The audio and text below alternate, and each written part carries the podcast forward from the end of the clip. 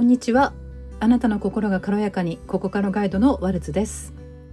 えー、今日は本当に個人的な話題ですけれども絵のことについてお話してみます、えー、今年の6月から油絵の教室に通っています。まあ、半年になりますね。で今3作目の制作中です、えー、書いているものは台所5点セット鍋やお玉やカップなどです。で何が楽しいか。というと、はい、3作目。これは2作目の途中でもう気づいたんですけれどもあの3作目に入って確信しました。何が楽しいのか、えー、というと考えてる時間ですね。あの3作目になってはっきりと分かったのはこの色このこの完成形にするためにそれは色合いなんですけどもこの色を出すためにはどの順番でどの色を重ねていくかを考えてる時間がとても楽しい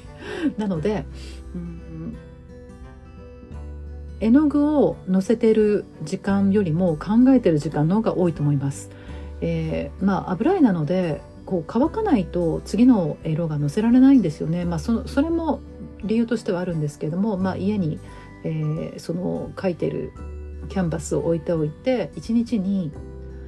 十数回は眺めに行ってますね。で、えー、ここはこの色次はこの色かな塗る方向はこうかなとか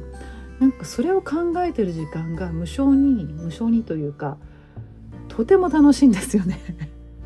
本当にそれ専用の部屋が欲しいなというぐらいですね。専用の場所。まああるある一定のところに置いてはいるんですけども。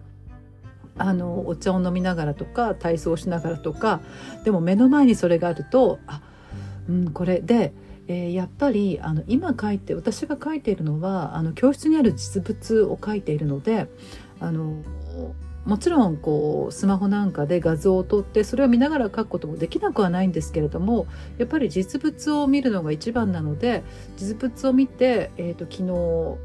書き足したんですよね。透明部分を鍋の蓋。そしたら本当に鍋らしくなってきました。あの不思議なんですけどそしてだんだん自分のこうタッチとか、まあ、それは描いてる対象にもよるかもしれませんけれどもでもなんとなく自分らしさが出てきたかなとちょっと思っています。なので今日お話してるのは本当に何でもないことなんですけれどもあの絵を描いていることなぜ楽しいかというと考えてる時間が楽しい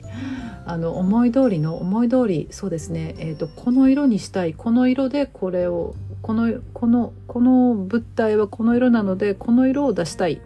と思う色に99.99%近づきたいのでその色を出すために考える時間。それが本当に楽しい。はい。そういう話題でした。まさか絵というものが、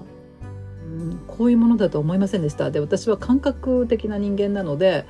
考えるということをそんなにすると思わなかったんですけど絵を描きながら。でもあこれが醍醐味でもあるしあのうんそして本当に重ね塗りをしてった最終段階であこれだこれこれこれで最終形に到達できたら本当に満足なんですよね。うん、はい今日は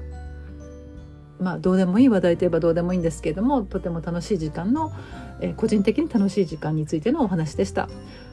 えー、今日も皆様の心が軽やかでありますようにお聞きくださりありがとうございました。